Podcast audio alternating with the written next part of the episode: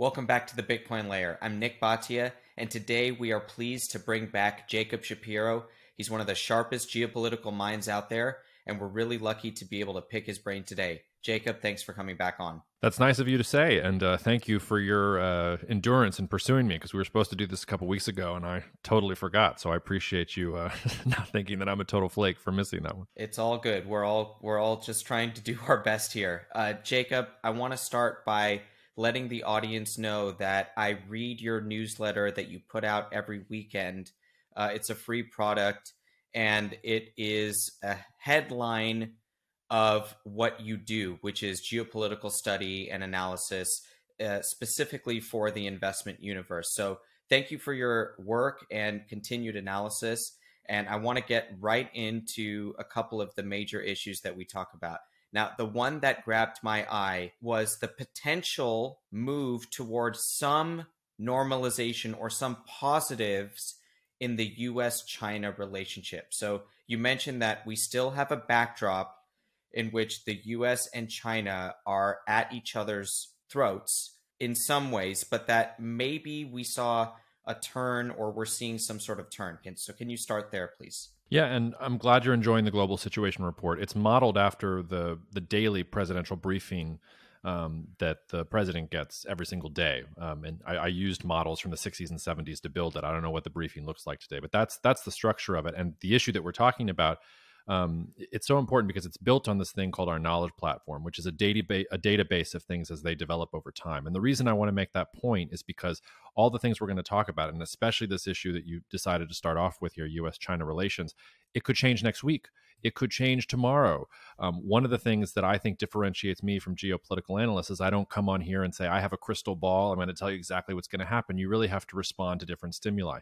And that's what we got last week. Um, US China relations have been terrible for months.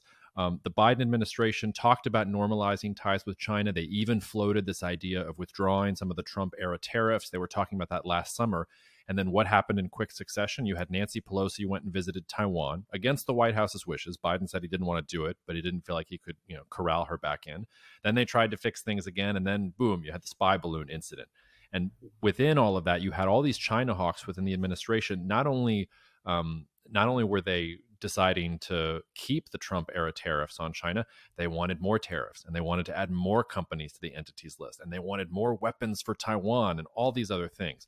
Um, and the reason I think last week was so important, and it's a very, very small development, but there were unannounced talks between Jake Sullivan and Wang Yi in Vienna about two weeks ago. And by by itself, that's not a huge deal. Like top level officials from both sides talk all the time. What was interesting though was that someone in the White House decided to leak details of the meeting to the Washington Post and specifically to David Ignatius. And the reason that that's important is because Biden is very old school with how he uses the media. He likes to talk to columnists. He still thinks of he doesn't think of the world as Twitter and social media and Reddit. He still lives in a world where the opinion pages of the major newspapers are where like most people get their news and that's how he tries to influence things. So the fact that they gave david ignatius these nuggets automatically that's telling you this is probably coming from the white house and they're telling you something important. And the line that really struck out to me it was the penultimate paragraph where it said biden didn't want to be the one that instigated a cold war between china and the united states. Now as we say back home on the farm with me the horse is already out of the barn door there. It's a little late for that sort of talk but that is a marked change in how the White House has been talking about, thinking about China in general. Now, I think for all we can talk about all the different structural reasons that I think relations are probably not going to improve, but this is one of those low probability, high magnitude events. If US China relations were to improve, if this was the first sign that the United States was willing to take steps to repair the US China relationship, it's hard to exaggerate what that would do to the global economy. My thesis about multipolarity and deglobalization and all these other things that's been happening. If you got the US and China to actually cooperate with each other again, all those things go out the window and we would have to reassess so where the where the global economy is going because those two economies could be working together again so it's it's a low probability event I would be the first one to tell you here here's the litany of structural reasons why it's probably not going to lead to anything, but it was a very distinct change in tone and in messaging from the top echelons of the US government and for that reason I think it was important to note. And that's why it caught our eye because we follow your school of thought in which these two countries are facing a, a multi decade fight over technology and resources, and we're staring down the barrel of that. Meanwhile, something actually positive happens for the first time in a few years, and I would say at least one administration. So, um, definitely something to note. With that being said, I know your opinion on Taiwan. We talked about that last time. You're more in the uh, at least 2027 camp. And I think that, you know, quickly for the audience, that basically means that the Chinese naval military power is at least four years away from being able to conduct an attack on Taiwan. So bring the audience up to speed. Is there any change there? And what do you feel uh, about the latest going on with Taiwan US China relations? This is one of the structural reasons that US China relations probably won't improve because just in the last couple of weeks, amidst this tonal change from the White House, you've number one had the White House come out and say they're going to use executive authority to send more weapons to Taiwan. The same authority they're using to send weapons to Ukraine without having to go through a bunch of hoops. They want to do the same thing with Taiwan, about a half a billion dollars worth. I'm, I'm sure there will be, will be more. Um, last week, also, Taiwan and the United States uh, said that they had concluded their first round of negotiations on a trade pact. And this gets to the real um, irrationality of the U.S. Taiwan relationship because how can you have a trade pact with a country that you think technically doesn't exist? Because that's what U.S. policy is right now that Taiwan doesn't exist as a country, and yet you're sending Taiwan weapons, you are engaging in trade negotiations with them. All of these are things that make China think that you're full of shit. this is the technical way of saying it. If you go read Chinese state media, go look at the Global Times.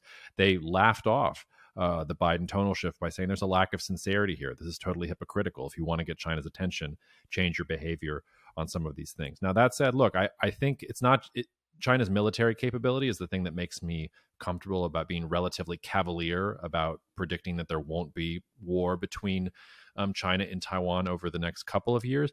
But I also think that's just not how Chinese strategy works. I think we really have to look at the Hong Kong playbook and how China reasserted control over Hong Kong in the 1970s and 80s and apply that to Taiwan.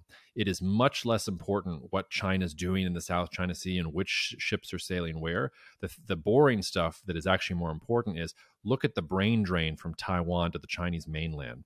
Look at the economic and trade ties that China's building in Taiwan itself. Look at all the engineers that they are coaxing to go from Taiwan to China with promises of high salaries and penthouses in Shanghai and all these other things. Um, that's the fait accompli that China is really betting on. They are betting that in the long run, they care more about Taiwan than the United States, Japan, anybody else in the region. And maybe it will take them 20 years, maybe it'll take them 50 years. Eventually, they'll be able to do the same thing they did with Hong Kong, which was when the British lease was coming up. Um, Margaret Thatcher went to go tell Deng Xiaoping was the preeminent leader of China then that she wanted to renew the lease. And Deng said, okay, well, if you do that, we're going to turn off the water and the electricity, and you know, went through the list of things that they were going to do. But sure, you can you can renew the lease if you'd like Hong Kong at that level. And even Margaret Thatcher, the uber British nationalist who picked a war in the Falklands, you know, to build up um, British nationalist credentials, had to say, okay, it's yours. Like I, I know that I can't fight for this thing. So that's why I think I think that's the move that China's making, and it's not as sexy as oh this ship or this aircraft carrier, but it's really about look at the you know the number of countries that recognize Taiwan as dwindling, uh, the ways that China's been able to attract Taiwanese talent away from the island. Um, that's important. We also we have a Taiwan election coming up here in the next. I forget if it's uh, this year or next year, but you have a Taiwan election coming up, and the KMT, which uh, saying they're pro-Chinese is a little too reductive, but they are more pro-China um, than the current party uh, they've been doing well in the polls. And they've been doing well in the polls not because they're talking up China, but because they're talking up economic interests for Taiwan. Whereas the current party, the DPP, has been negotiating trade deals with the United States and putting Taiwan in the middle of all this. And I, the last thing I'll just say there is, you know, if you read the polls in Taiwan, they're extremely clear. The Taiwanese don't want to declare themselves an independent country. They don't want to rejoin the Chinese mainland and become part of the People's Republic of China. They just want the status quo they just want to be left alone. And so they're probably going to elect leaders who will try and continue the status quo rather than that, that try to position them in this geopolitical battle between giants. And yet you say that China is powerless to stop the US Taiwanese negotiations and, and trade deals. So how do we reconcile these two? Well, they are. They can't do anything. If the, if the United States and Taiwan want to have a trade deal, they're going to have a trade deal, and China can, you know, go after uh, another U.S. company and prohibit it from its markets, Has happened to Micron in the last couple of weeks. They can go after U.S. consulting groups. They can uh, send ships through regions that will make people angry, but they have no leverage here over the United States. They can't change anything there. So in some ways, if if China does too much, it actually ruins its long term plan. If you go back to the third Taiwan Strait crisis, this was the mid 90s. Clinton was president. Um, there was a major I- issue over Taiwan. It had to do with um, uh, the Taiwanese president then visiting my alma mater, Cornell University, and whether the U.S. government was going to grant him a visa to go speak. And uh, China got very upset. Um, they sent warships into the Taiwan Strait. They did some shelling on some unoccupied Taiwanese islands and things like that. And what happened? They actually emboldened uh, the anti-China camp within Taiwan itself politically. The next election, that anti-China camp did much better than they'd ever done before, and China kind of realized then, okay, like we really do have to play this slow game. Um, the the way that you square those two things is that they're not equal. China's thinking in terms of okay, for the next twenty years, like we're going to continue building inroads in Taiwan, and this issue is going to be more important to us than it is going to be to the median voter in the United States just because Taiwan and the US have a trade agreement, that's not going to affect that over the long term. And just because Taiwan and the US have a trade, and by the way, they don't have a trade agreement yet. They just finished the first round of negotiations. So we'll see what actually gets agreed to. But just because they have a trade agreement that doesn't mean that the United States is going to come to Taiwan's aid. It doesn't mean that the United States is going to prevent Taiwan from being pulled further into China's orbit. So it's important. It's a sign of China's weakness today, um, but it also, in some ways, explains to you exactly why China has to play this long game. It doesn't really have any other options. Great. Now, you say that China is still the world's factory, and the movement of the Chinese yuan above seven, and that is weaker mm. against the US dollar is a natural is basically a natural sign that China still is highly dependent on exports and being the world's factory. So talk to us about the Chinese economy, where you see the Chinese economy right now. Why is the yuan weakening versus the dollar? Is that an explicit policy move or is it somewhat more market driven uh, or balance of trade driven? And uh, what can you um, extract from that? Yeah, my views on this have been evolving. Um, so if I sound a little bit, uh, I, I, won't sound distracted, but if I sound a little all over the place, it's because my own views on this are changing right now. Um, I've been reading a lot of Michael Pettis lately, and if your audience hasn't discovered Michael Pettis yet, he really is a probably the most thoughtful Western economist writing about the Chinese economy in general. And I think too often. Um, what the media gets wrong is they're thinking about China or the United States or these different economies in a silo. And even though I think we're entering an era of deglobalization, right now, today, we're sort of at the high watermark of globalization. And you can't really speak about any of these economies without speaking about the other. So the Chinese economy and the US economy, even if they are decoupling, even if they're moving in, op- moving in opposite directions, they are still inextricably linked today. So China has major economic problems that come from being the world's factory. They are export oriented. It was all about, you know, we, they can produce products cheaper than everybody else, and that's how they're going to do things. The problem with that is it's sort of a treadmill to nowhere. So you have to keep on finding export markets to go to. Uh, how do you ascend global value chains? How do you start to say, okay, we're going to pay Chinese workers more and we're going to make more complicated things in China? And not only that, Chinese companies are going to sell these Chinese goods to Chinese consumers. These hundreds of millions of people within China that make McKinsey's and Bain's and all, and Starbucks and all these other U.S. companies salivate, right? Because they see, oh my God, a Chinese middle class that literally is bigger than the entire population of the United States. Um, China wants to move towards that. It wants to move towards building up Chinese companies, ascending global value chains. It doesn't want to be the low cost producer of manufactured goods in general. Um, much easier said than done, especially in a country where it's not democracy that gives the Chinese Communist Party legitimacy. It's not communism. It's not Taiwan. It's about economic prosperity. The social contract in China is the Chinese Communist Party guarantees stability, and the millions, hundreds of millions of Chinese people will continue to have more prosperity. And this wrenching shift that we're talking about here it's going to be very, very difficult on the Chinese economy. So, actually, what you would want to see out of the Chinese economy is more consumption and the government supporting more consumption and higher wages and more fiscal stimulus and things like that, not a weakening yuan and better Chinese exports and more focus on exporting things abroad. That, ironically, is what has China on its current path right now, which is unsustainable at a fiscal level, at a debt level, when you look at sort of all those other different things. And the reason I say, you know, you can't look at China in a silo because the flip side of that is the United States. You know, the United States has a trade deficit because China has a trade surplus. All these things are tied inextricably together. So the reason the yuan is weakening is because the dollar is strengthening. The reason that China can't make this pivot is because its economy still is built on globalization and on global trade. So as much as Xi Jinping might want to do all the things I just talked about, doing that in practice without setting off a revolution, that's very very difficult. And I think that's one of the reasons Xi Jinping has basically become an emperor. Um, he can't brook any compromise right now. The things he has to do to assure China's future, they will be very unpopular and they will fundamentally challenge the narrative of Chinese prosperity that's been there in place for three or four decades. That, I think, is what his game is about and where China's going from here. The Bitcoin layer is sponsored by Foundation Devices. Foundation Devices are the creators of the Passport Bitcoin hardware wallet, the Bitcoin hardware wallet that you already know how to use. Guys, it's got a gorgeous design. It's got a very sleek interface, very great screen, directional pad that everyone knows how to use. It makes Bitcoin storage easy and accessible to just about everybody. If you've been put off in the past from taking your Bitcoin off exchanges, which we highly advise that you do, your Bitcoin isn't really there. These are fractionally reserved institutions. Look no further. This is extremely simple. Everyone already knows how to use it right out of the box. And better yet, you can get $10 off your purchase when you use code BitcoinLayer at checkout. Go to the thebitcoinlayer.com slash foundation to get yours today. Now, on with the video. What are some of the pain points that you think Xi Jinping will go to first here? And, and when does that materially start to affect the Chinese population? It already has. Um, he started with the tech companies and regulating the tech companies and making sure that they also devoted certain portions of their profits to social stability and harmony and things like that. Then he came for the, for the property developers. Uh, the Chinese government in 2018, 2019 told the, warned the property developers we have new rules it's not just going to be business as usual. So the prop, the Evergrande, all that, all those things that happened in the last year that freaked markets out. That's because the Chinese government said, no, you don't just get a blank check. If you were doing these things that we didn't like, you know, uh, you were going to face real problems.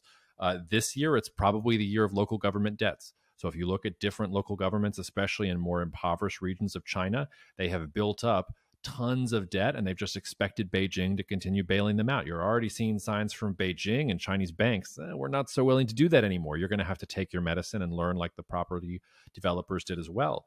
Um, another, the, all of this, though, in general, the sort of bigger way to look at this is that Xi has to engineer a massive redistribution of wealth from a very, very wealthy coast. The, the Chinese coast, these major megacities on the Chinese coast, they're some of the most they're more advanced than some American cities. I'm sitting here in New Orleans. I wish I had the infrastructure of a Chinese port city. It's ridiculous compared to them.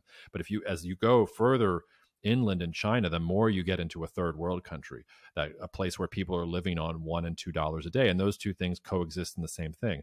What Xi has to do is he has to transfer all of that wealth from the coast. He's got to transfer it to the interior without completely upsetting um, the the stability that the Chinese Communist Party has presided over. And you might think that well, isn't that what communism was designed for? I thought that communism was supposed to be about the redistribution of wealth, and that just goes to show you that China's communist, basically a name only. It's state-led capitalism, and what's really going to happen here, ironically, is that Xi Jinping is going to have to take that wealth that was generated on the coast and spread it out more evenly. Because if he can't, if the coast becomes wealthier and more powerful than the interior, then you'll see what's happened over and over and over again in Chinese history, where different regions start to buck the center, and one region's going to want to trade abroad, and another region's going to be mad, and peasants rise up from the interior. I mean, this is an old story, sort of in Chinese history. But so the, the one thing to keep in mind what does Xi have to do? Redistribution of wealth and you know if that sends shivers down spines in china just as it does in a us audience. Nobody wants to hear that phrase and think that stability is close behind. Well it's a multi-year story and we'll definitely be following along and hope to bring you back in the future to keep updating us on this issue. Now i want to shift gears to india from china.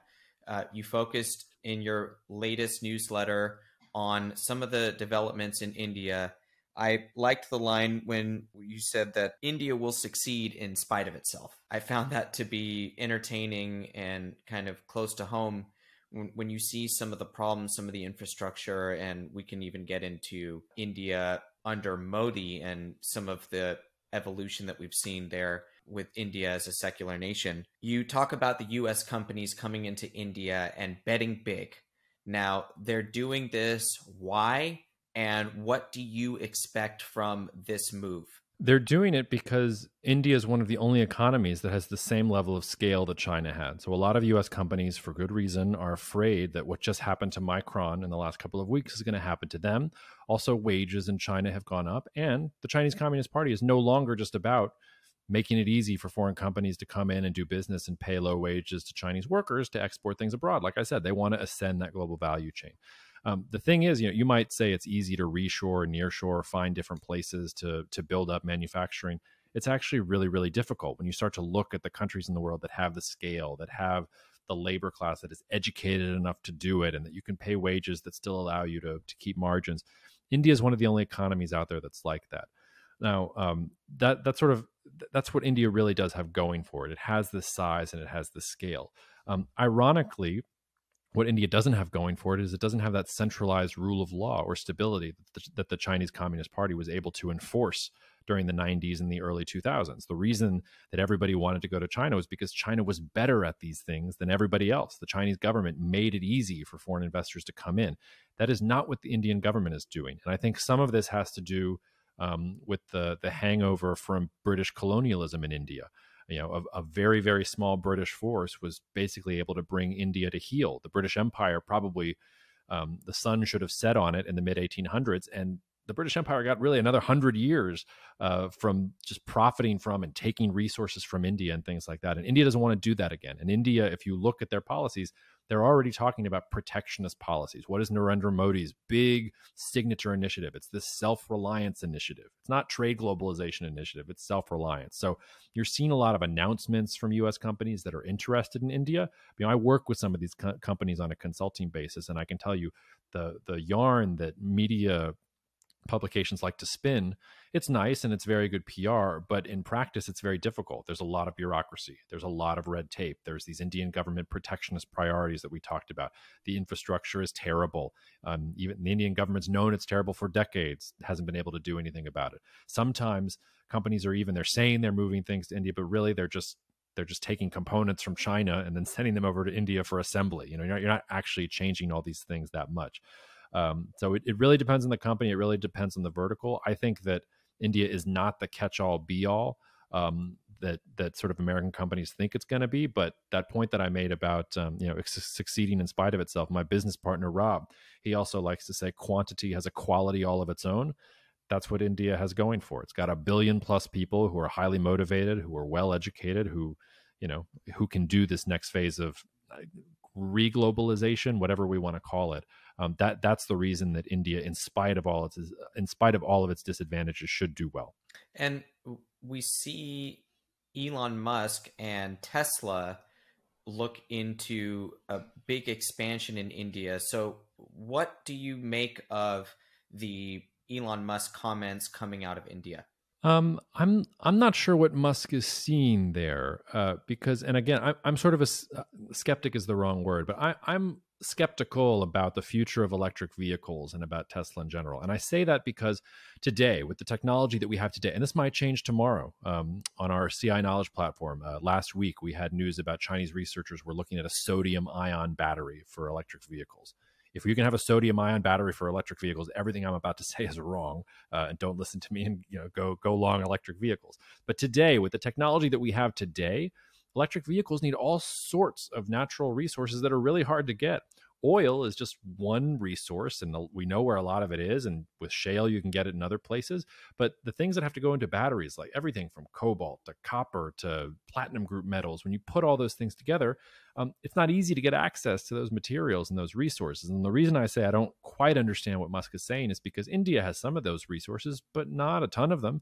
India is not a catch-all. Most of the world's cobalt is in the democratic republic of congo so you can build the best car factories in the world if you want in India. If you don't have a an, if you don't have access to cobalt, um, it's probably not going to work unless you invent some kind of battery that doesn't need cobalt anymore. Um, and by the way, just this week, uh, the DRC president is going to China to sign deals about mineral accesses and resources and things like that. And ch- even though most of the sort of cobalt ore is in the DRC and that's where it's mined, China is the one that refines it. So it doesn't matter again if you're building car factories in India if you can't get access to the cobalt. Another good example of this is nickel. There's a shortage of nickel because nickel is another one of these um, things that is very, very important to batteries. And Musk has talked about this as well. He's talked to the Indonesian government about trying to figure that out because Indonesia has a lot of nickel and Indonesia has been very clever. Indonesia has said, great. Uh, Tesla, Chinese automakers, all you other companies, we're happy to give you the nickel that you want, but you have to vertically integrate here. You have to build the processing facilities here and the battery facilities here and the car production facilities here. Otherwise, we're not exporting to you. You can kind of go stuff it.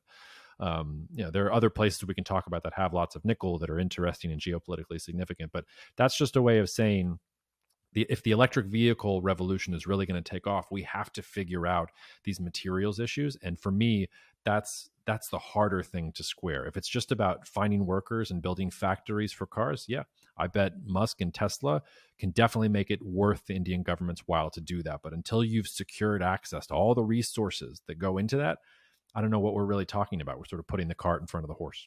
Before we come back to the United States, um, we have to turn our attention to the war in Ukraine, increased involvement of Germany in this conflict. And you said before we went on air that we shouldn't be normalizing what's happening in Ukraine by uh, skipping it as a topic. So, what do our audience need to know uh, about what's going on in Ukraine right now? Do we have to go back to the United States? I find U.S. politics so maddening right now. Oh, I promise it'll just be on the economy, Jacob. Oh, great. Well, that's still pretty political, but um, look the the Russia Ukraine war is the biggest war in Europe since World War II. Full stop, and it's happening every single day. And people have fatigue, um, but it's still happening. And Ukraine is gearing up for a major counteroffensive to go after the lands that Russia's conquered from it. So that's what's happening right now. And developments are changing sort of week by week, even if they aren't getting to the the sort of front page of the news, or if you know people care more about Taylor Swift or the debt. Like th- this war is on, and there are big changes. Um, the thing that you're mentioning here about Germany, uh, I go back in uh, the month before Russia invaded, so January of last year. Um, the Ukrainians were telling their European allies, "We think Russia's going to invade. We need help. Please send weapons. Please send support." Uh, the Germans said, "Yes, we will send you five thousand helmets." Not not ironic. Like this, this will help. We we don't send weapons because we are pacifist Germans who have never harmed anyone in the history of our country. We're going to give you five thousand military helmets. Uh, fast forward to last week, and the German government promised something like 2.7, 2.9 billion euros uh, to Ukraine in terms of weapons and tanks and all these other things. You also have German um, industrial companies talking about setting up JVs in Ukraine to build tanks, to service tanks, to give um, to give support to this new weapons base that Ukraine has to use to defend itself in general. The reason that's so important is because you've seen Germany now do a complete and total 360, and it's been slower than maybe Ukraine wanted and slower than some critics of Ukraine wanted. But Germany's basically telling you there, no, we're going to support Ukraine. The defense minister literally said, as long as it takes. Um, so Germany is thinking Ukraine can win this war and it's going to give them more weapons. After that um, newsletter came out, uh, the White House came out and said, okay, F 16s are now on the table too. So at first there was no tanks. Now Ukraine has tanks. Then it was no fighter jets. Okay, well, now the US just said F 16s can be transferred to Ukraine in general. Um, so what this looks like to me is that Ukraine is, is going to attempt a major counteroffensive and they keep on adding more weapons and more resources and more allies who are not afraid sort of the political winds of change there to continue supporting Ukraine. And that puts in, you know, what happens on the ground militarily, what happens to Russia if it loses a war against Ukraine, what happens if Putin falls, what happens to Russia's nuclear weapons if there isn't a centralized force in the Kremlin to police these things. Um, just yesterday, there was a lot of news on social media about um, it, it's unclear what it is, but it looks like it's a it's a militia or some kind of faction of Russian citizens in Ukraine's territory that actually attacked Russian territory in Belgorod. So you know we're already starting to trip some of these wires where it's not we're not talking about you know recently conquered territory. We're talking about Russian territory itself. So um, for all these reasons, I, I, think it's really, really important to watch the Russia-Ukraine war. Um, the last thing is that you know if you're investing in commodities or if you're investing in companies that are related to commodities, the Russia-Ukraine war is still got the global commodities market completely out of whack. Uh, completely out of whack. Look at the price of oil. Some of that is due to recession fears and inflation in the Federal Reserve. A lot of it, though, has to do with the U.S. and allied price cap on Russian oil. So if you're saying Russian oil, um, you know, sixty dollar price cap, that's going to affect global markets. It's affecting how the Gulf is thinking about it. It's affecting how OPEC's thinking about it. When you think about global wheat prices, Okay, well, Ukraine, one of the largest wheat exporters in the world, Russia, one of the largest wheat exporters in the world. Uh, the Black Sea Grain Initiative seems to be every month that's up for renewal. Is it going to be renewed? Is it not? What can Ukrainian farmers actually plant? You start to look around the world and how these things affect it. It's still it's still there in the price of wheat, soybeans, all these other agricultural commodities that we're seeing. So there are a lot of different reasons to pay attention to this war and to understand that we really are imminently going into a new stage where Ukraine is going to try to push back and take some of this territory back. And whichever way it goes, we could talk about the different scenarios.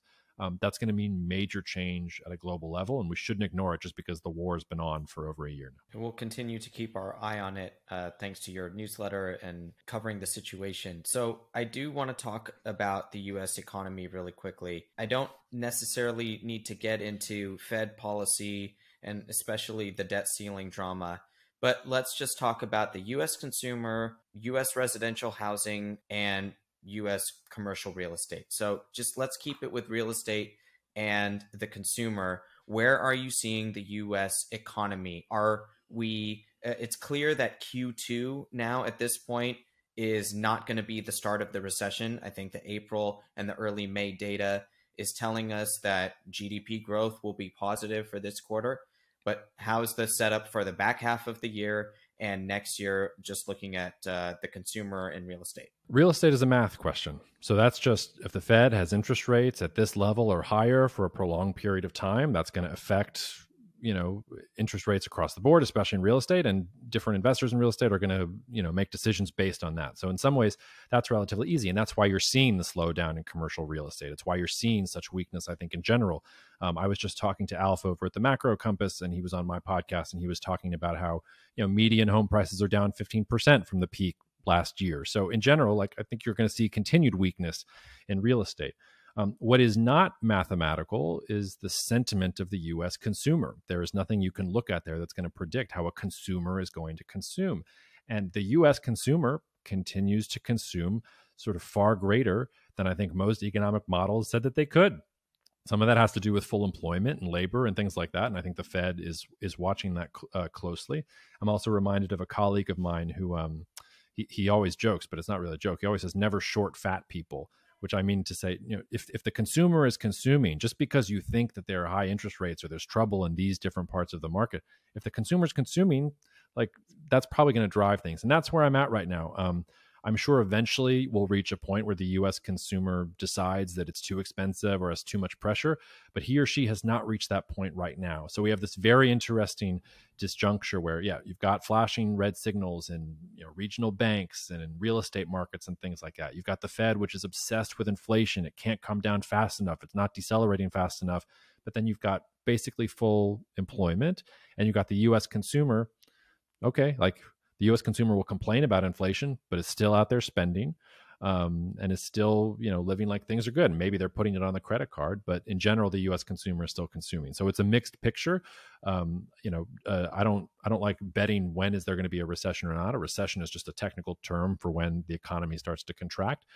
Portions are going to contract, portions are going to expand, and that's where we are right now. We're in this in between phase. I can tell you in general at CI, we are positioned um, in the short term we think the recent sort of upswing uh, is maybe a little bit overdone, but sort of next six to 12 months, we're, we're more optimistic than most. We sort of look at the inventory cycle, you look at these signals from the US consumer. It doesn't look to me like the sky is falling by any means. Jacob Shapiro, thank you so much for joining us again today at the Bitcoin Layer. Please tell our audience where they can find your quality information online. Thanks, Nik. Uh, it's our website is cognitive.investments. Uh, our free newsletter is the Global Situation Report. Uh, the Global Situation Report is based on the CI Knowledge Platform, which is a subscription access um, thing. Um, but you can find information at the website, or you can email me directly at jacob at cognitive.investments if you want to tell me um, that you're interested in those things, or if you want to tell me how wrong I am about any of the things I just said. I actually, I actually love mail that tells me I'm wrong. I learned something from it. So feel free to reach out.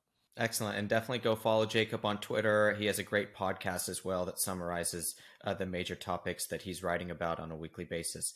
Jacob, thanks again for joining us here at the Bitcoin Layer. Thanks, Nik. Good to be with you. See you soon. The Bitcoin Layer is sponsored by Foundation Devices. Foundation Devices are the creators of the Passport Bitcoin hardware wallet, the Bitcoin hardware wallet that you already know how to use. Guys, it's got a gorgeous design. It's got a very sleek interface, very great screen, directional pad that everyone knows how to use. It makes Bitcoin storage easy and accessible to just about everybody. If you've been put off in the past from taking your Bitcoin off exchanges, which we highly advise that you do, your Bitcoin isn't really there. These are fractionally reserved institutions. Look no further. This is extremely simple. Everyone already knows how to use it right out of the box. And better yet, you can get $10 off your purchase when you use code BitcoinLayer at checkout. Go to the bitcoinlayer.com slash foundation to get yours today.